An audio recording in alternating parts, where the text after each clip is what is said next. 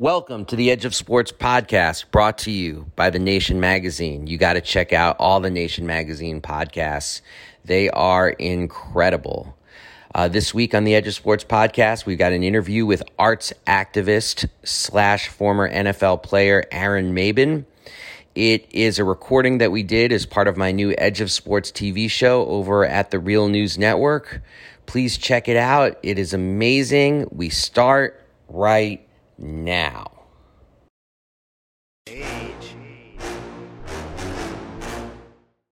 Welcome to Edge of Sports, the TV show, only on the Real News Network. I'm Dave Zirin, and this week we have a former NFL player who left the sport to become a teacher, an artist, and a person of great importance to the city of Baltimore, Aaron Maybin. I also have words about the passing of legendary athlete, actor, and organizer Jim Brown and what there is to learn from his fierce, tangled life.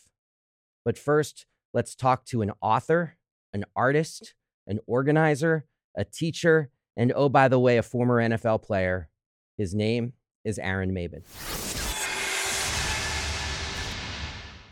Aaron Maybin, Yes, sir. great to have you on the show, man. It's an honor to be here, man. I feel like this is long overdue. Absolutely. I mean, I want to talk to you about your work. I want to talk to you about your writing. I want to talk to you about Baltimore.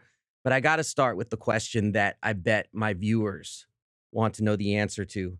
Look, people drive themselves into the floor, sometimes into a grave to make the National Football League. But the life clearly did not appeal to you. And I want to ask you why. And I want to ask you if you miss any of it. Wow. I feel like this is an amazing, that's an amazing question. And it's such a unique time to be unpacking that.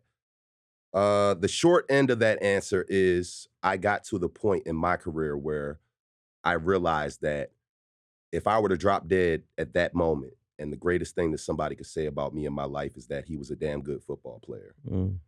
then I wasted a long uh, a, a long amount of time in my life.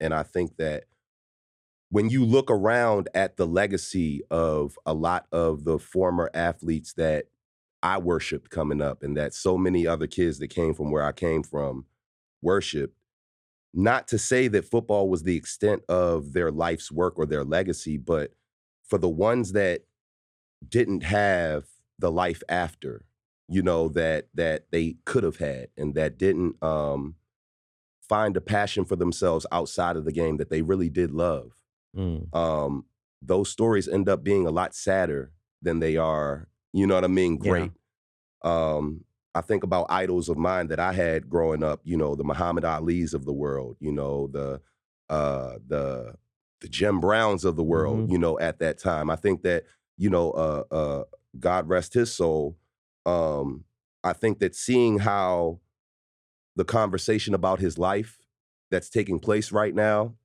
is somewhat irritating to some people because they Mhm. feel as though after a man passes away we only should talk about the highlights Mhm. the highlight reel of his life but our lives aren't just our highlight reel Yeah. you know what I mean? And if the things that I did on a football field are the greatest representation of who I am as a human being, then I didn't spend enough time developing myself as a human being. No, an you know? amazing point. And I've always saw myself and so many other athletes as so much more than that. And I think that it's a lot easier to put guys in boxes and just accept the fact that we're one type of way.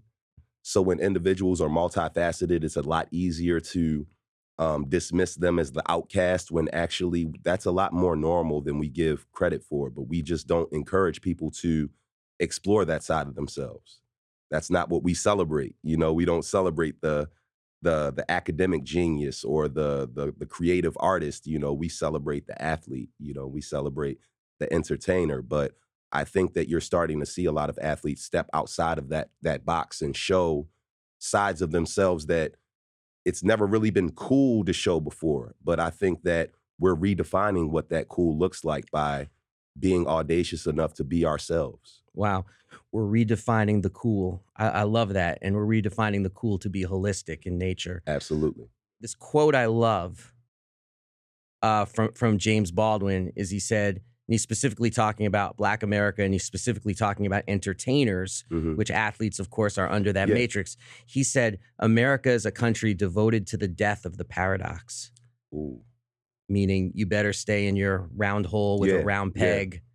Peg and not and try people to get out of there. love and people love to build you up as long as you're in that space but the second that you step out of it they love being able to pull the pull the one jenga piece out and Yes. watch the and watch the castle fall Oh, like we love playing that game with our celebrities we'll build you up just to watch you know and i see that with so many you know and and again some of it is warranted and some of it and i touch about i touch on that in a lot of my writing i think that we're in a point that we have to really be examining uh, examining ourselves as a as a culture and a society. Mm, like where does where does the desire to cancel people come from? Mm. you know what i mean? It's where like- does this this uh mob mentality lead us? Mm, you know and i think that if we're not asking those kind of like critical questions while while still understanding that holding people accountable and and all of those things are necessary right? Yeah, but it's possible to hold people accountable without canceling them. Yeah. it's I- possible to you know what i mean? To find each other. It's possible to live in the gray matter between us than to retreat to our silos of indifference and say we're just going to pick our hills to die on. Absolutely. and it's really tough to like you said uh and i think that this is something that even before the james baldwins of the world and the uh, the amiri barakas and uh you know all of the great storytellers and and world changers in that canon they were all exploring the same questions and the same they were looking for the same answers. And i think that today we're still looking for that same ethos that Mhm. they channeled back then and we're constantly changing as a culture and a society and how we change i think is just as important as the change itself so looking at ourselves you know being a, the ability to look out at the world around us but then the ability to look ourselves in the mirror and see our our own imperfections where we're falling short and holding ourselves accountable to get better every single day as we're asking that from others Absolutely. You know, I'm going to talk about Jim Brown later in the show. And one of the things I've been saying as people have asked me about him is that it's so important that we not cancel Jim Brown and it's so important that we not genuflect in the face of Jim Brown. You actually wrote my favorite my favorite biography of Oh, of thank you. Jim to be perfectly honest because I think I thought that you did that in your writing. I thought that you showed a human being. And I think that too many times you know we have this like heroes complex where we want to see we want to see superheroes, but Mhm. these aren't superheroes. These are human beings. Mm. And the second that we take them off of that pedestal and look at them for the imperfect individuals that they are, they actually are more admirable Mhm. because you understand what they had to fight through to achieve what they achieved or in spite of themselves you know what i mean were able to uh uh, to accomplish certain things that that are honorable and you know uh good people can do bad things Mhm. you know what i mean Because I'm glad you said that because that's where the learning begins. absolutely once we start seeing people as three dimensional. Because if you think about it, what is really there to learn from Superman? Nothing. You know, heat vision, stop some bullets, fly. That's about it.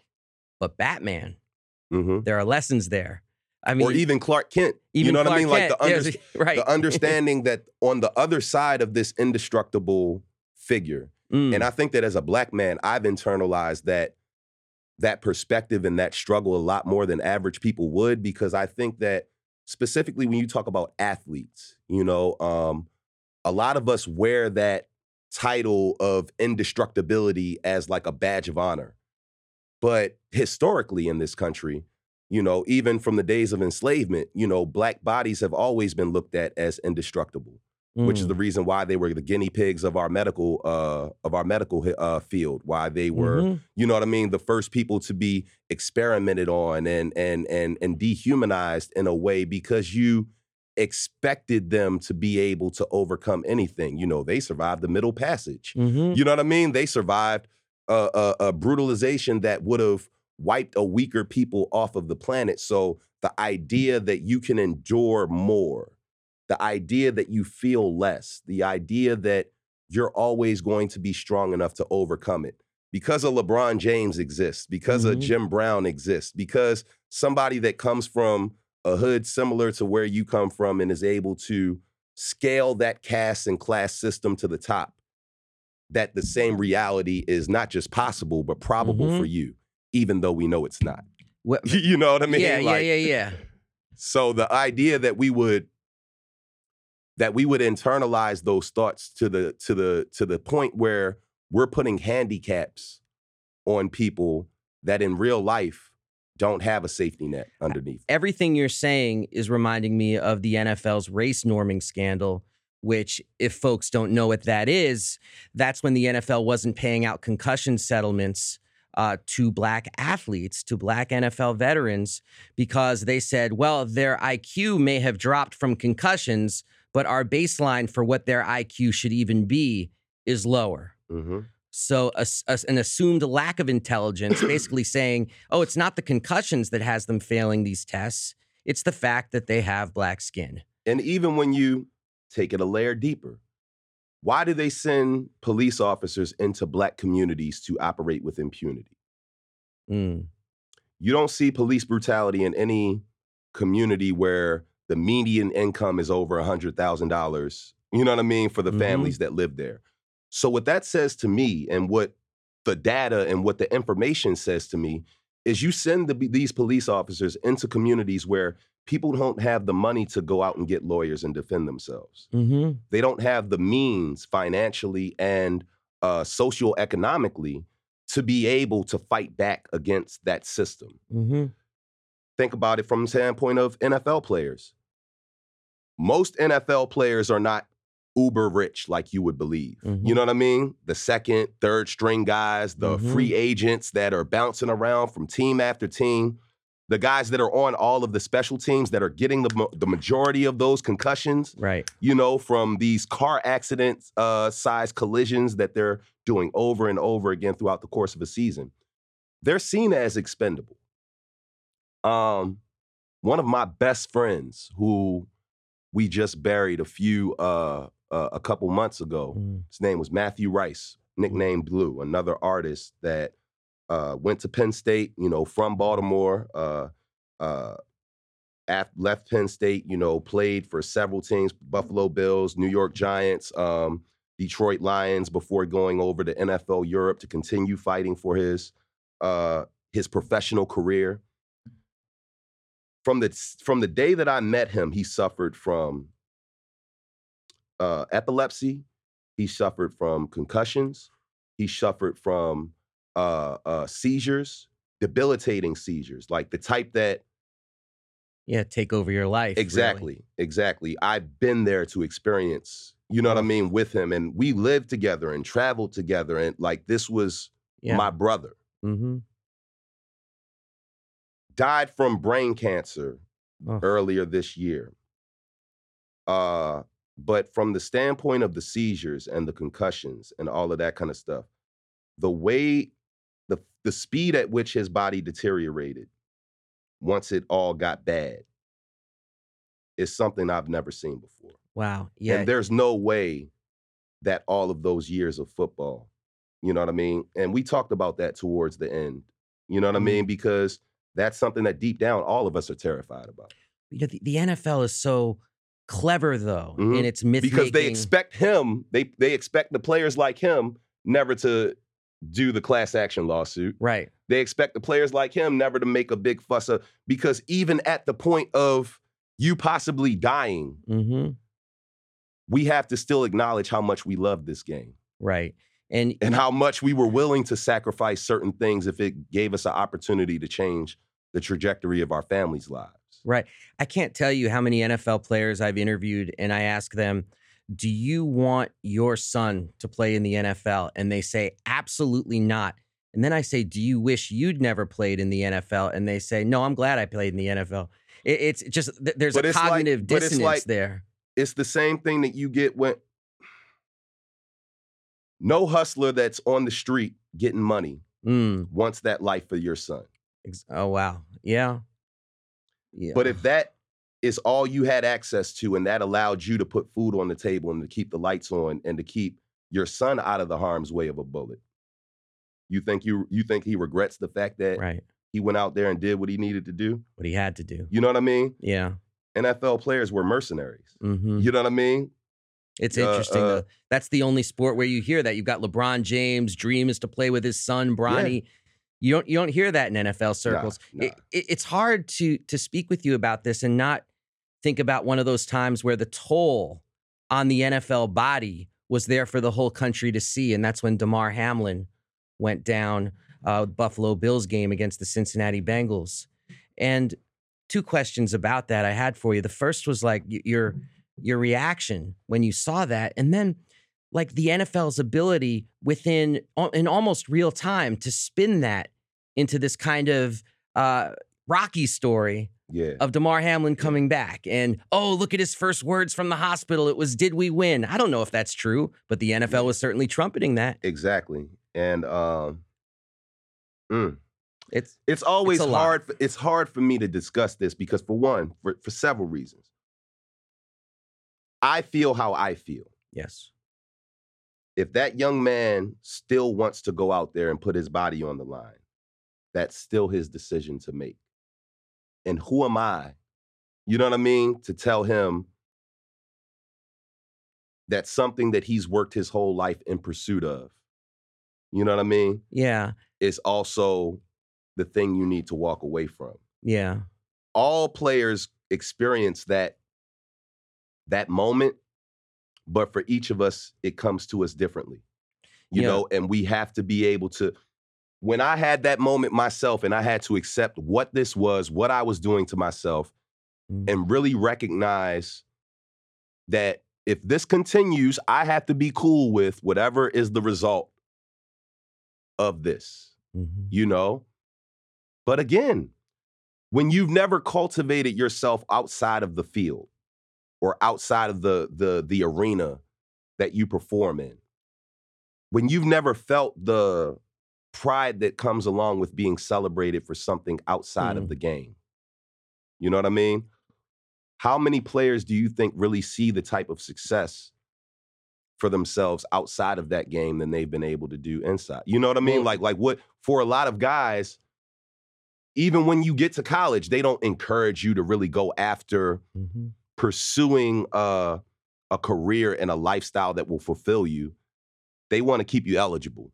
You know what I mean? Like they want you to, they want the product on the field to be number one. They they Mm. care less about the student athlete thing for most Mhm. for the most part. Um, And, and unless you're the kind of guy that goes out of his way, like I did, and like several others that that I grew up with did, you really don't see a life outside Mm. of this this this profession for yourself. Wow.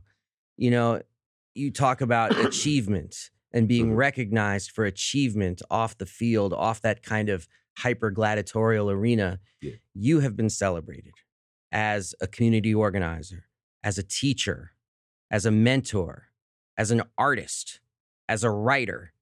And that's, I'm doing the short version of the list. Yeah, I So wear a lot of hats. you wear a lot of hats, but you also you, you achieve while wearing these hats, and you inspire while wearing these hats. And I wanted to ask you where that part of you comes from. I feel like, from what I know about you, the seed is art, Mhm.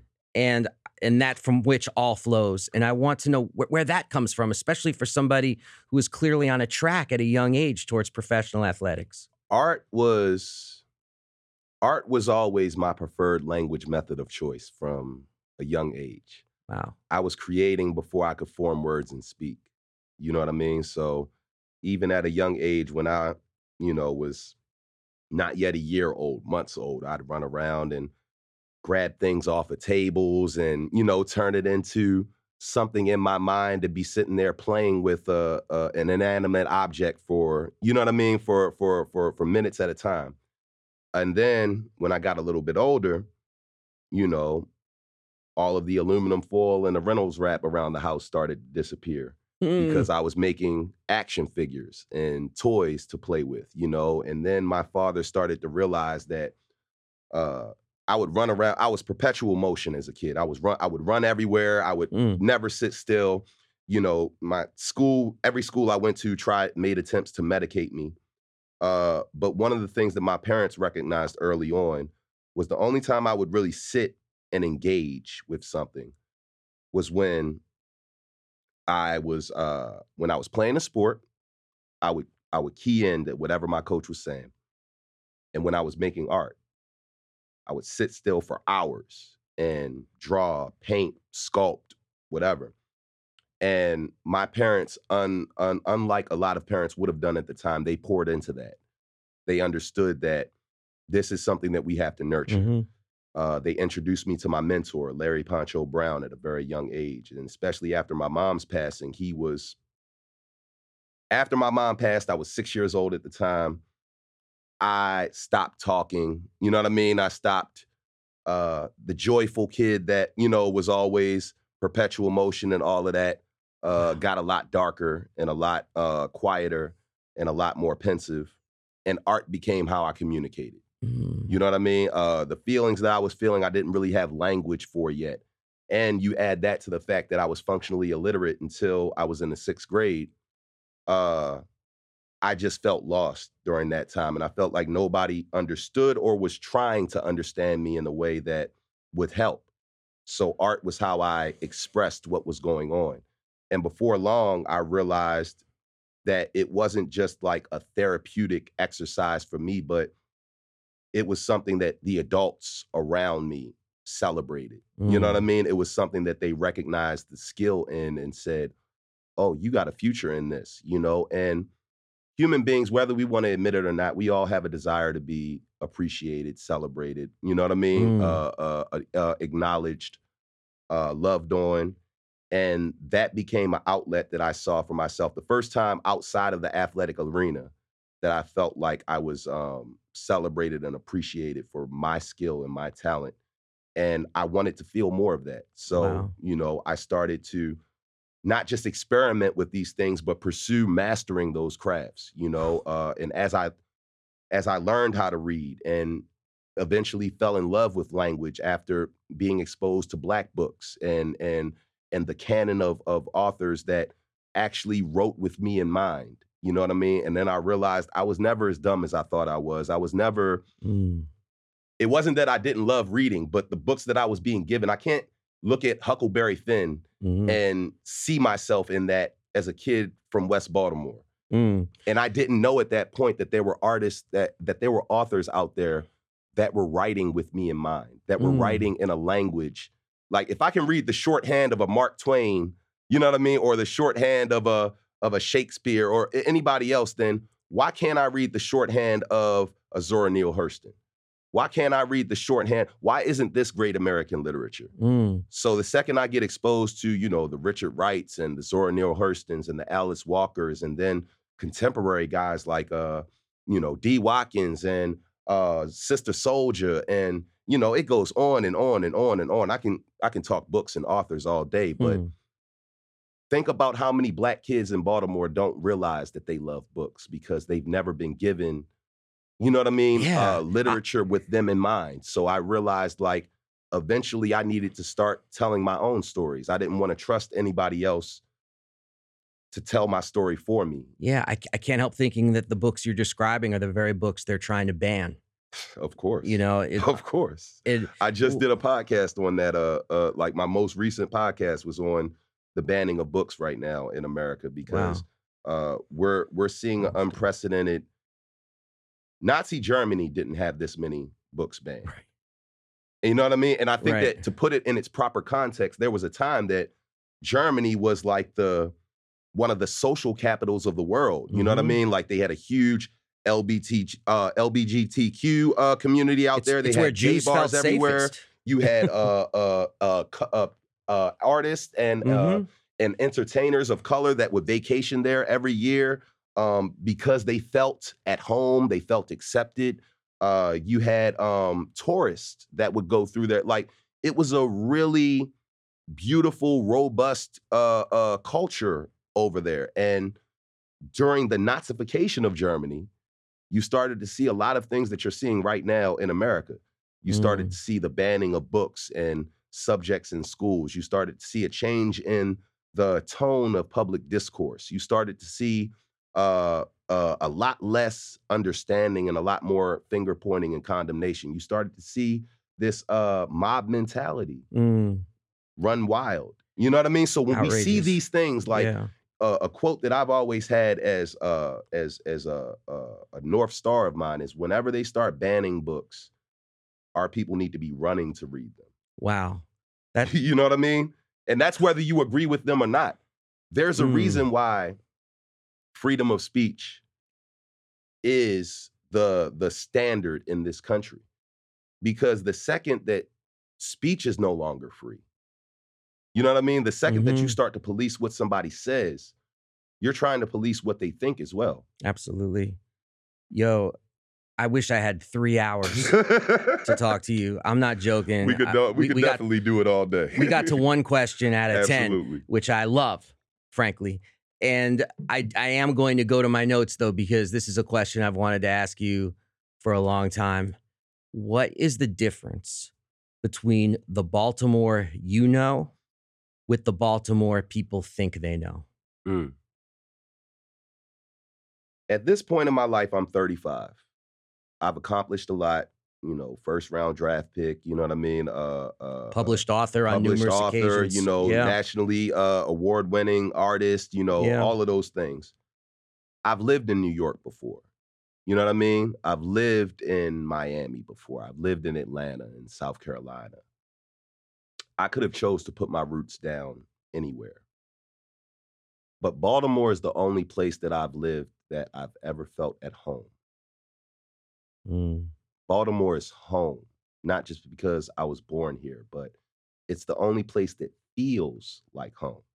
mm, All of these places that I lived, and granted, you know, there are different factors that contribute to this, but you feel tolerated, you feel accepted, you know what I mean? But you don't feel wanted, you don't feel loved. Um, I could sit out on the front stoop of any row house in this city, you know what I mean, and have conversations with people that would blow your mind. mm, You know what I mean? Uh, everything from the food to the tough love that we show to one another, the the grit within the the charm in this city. You know, um, I love it. Wow. It's a part of my DNA. And the thing that whenever people hear about our city, you're hearing information that's been given to you with an agenda. Mhm, And the agenda is for you to be afraid of it. mm, The agenda is for you to want it to change. The agenda is for you to uh to fear the people and to fear uh the culture and all of Mhm. those things. But all that does is it it robs you of the opportunity to fall in love with it the way that I do. mm, Everything from the language to uh our customs, mhm, our quirks, you know, the fact that we will never be a big metropolitan city because we don't desire to be. mhm, You know what I mean? The blue collar, um, the blue collar that's in our way of living, in our vernacular, in our mindset. Uh, that for me is authentic. mm, That for me is home. That for me is is love. And of course, you know, you have the other side of the coin mhm, you know you have the poverty you have the struggle you have um the segregation you know still to this day we're probably one of the most segregated cities in america because we were the birthplace of redlining mm, you know but the thing that most people don't think about even when they think about that is what happens when you take a city as small as baltimore and chop it up into 300 small neighborhoods you know what i mean Makes it very difficult to organize, doesn't it? Absolutely. But the beautiful unintended result of that is in those 300 little neighborhoods, you have Mm. 300 little villages Wow. and communities where there's all the love and affection and intimacy and and life and vigor to make life possible even in those spaces of lack Amazing. and for for me that I'm never going to stop fighting to make that what people think of when they think of our city. You know what I mean? Like, and in order for that to happen, you need to experience more of it. But when all you see is The Wire, shout out to David Simon and everybody, you know what I mean? That's a part of that because it was an amazing show. Mm-hmm. But even a, a show as multi layered as The Wire can't show you all of the layers of the beautiful tapestry that is our city. So through my artwork, through my writing, through just the way I live my life, you know what I mean? I never want to be a person that's preaching at everybody or anything like that, but I want to be an example of how you can live life in a way that improves your community, that shows love to your people, that um, creates a pathway to success for the youth that are following behind us. You know what I mean? That Mm. allows us to truly be in a space where we can thrive. Wow. Aaron Maybin, I've wanted to do this for so long. Thank you so much for joining us here on Edge of Sports. Thank you for having me. Oh, man. We'll be back right after this. And now I've got some choice words. The alert came across my phone from the New York Times.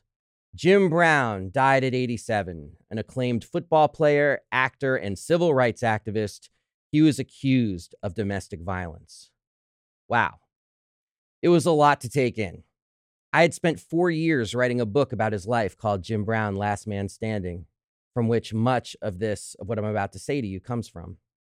As part of that project, I stayed at Brown's house in the West Hollywood Hills for a week. And despite his age and health, it was difficult to ever imagine this oak tree of a man dying. The Times Alert showcased a fool's errand in its attempt to drill Jim Brown's life down to 20 words. Here he is being called a civil rights activist when he opposed much of the politics and many of the methods and tactics of the civil rights movement. He derided civil rights marches as parades in the 1950s and then again in 2016.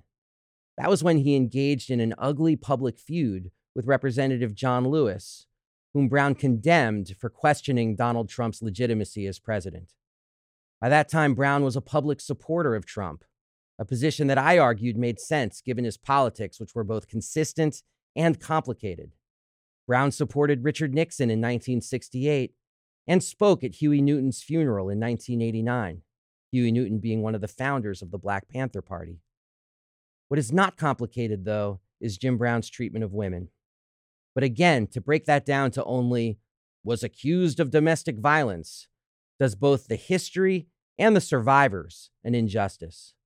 Brown's life calls for more than genuflection or dismissal, as I said to Aaron Maybin. It demands study. Look, football is the closest thing we have in this country to a national religion, albeit a religion built on a foundation of crippled apostles and disposable martyrs. In this brutal church, Jim Brown was the closest thing to a warrior saint. Brown was both statistically and according to odd eyewitnesses, perhaps the greatest football player to ever take the field.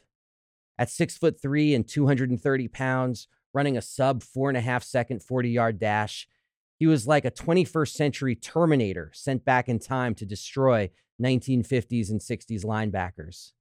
In the gospel of football, defensive demons like Dick Butkus or Lawrence Taylor have carried some of that fearful mystique, transforming their opponents into quivering balls of gelatin. But on offense, the all time great skill players have inspired adulation, but never physical fear. On that side of the line of scrimmage, the list of true intimidators began and ended with Jim Brown. The statistics that define his time in football are still without equal. Brown played nine years and finished with eight rushing titles, a level of consistent greatness no one has come close to matching. He was the only player to average 100 yards rushing per game over an entire career, getting five yards with every carry. Then there was that most impressive of all number zero. That was the number of games Brown missed over his nine year career. It would be an achievement for a place kicker, but it was especially remarkable given the ungodly workload Brown maintained and the constant punishment he took, touching the ball for roughly 60% of all of the Cleveland Browns' offensive plays. But Brown was also more than an athlete, even when he was an athlete. He was, in many respects, the first modern superstar, again, as if arriving from the future. In an era before strong sports unions, he organized his locker room to stand up to management on issues great and small, never giving an inch and earning the derisive nickname from team executives, the locker room lawyer. 15 years before Tommie Smith and John Carlos raised their fists for black athletes at the 1968 Mexico City Olympics, Brown was the one who refused to be treated as a second class citizen because of the color of his skin. In the time before Muhammad Ali shook up the world by joining the Nation of Islam and refusing to fight in the Vietnam War, it was Brown whom Ali turned to for advice and support. Brown was the first player to use an agent, he was the first superstar to successfully demand that a coach be fired and that released teammates be immediately unreleased.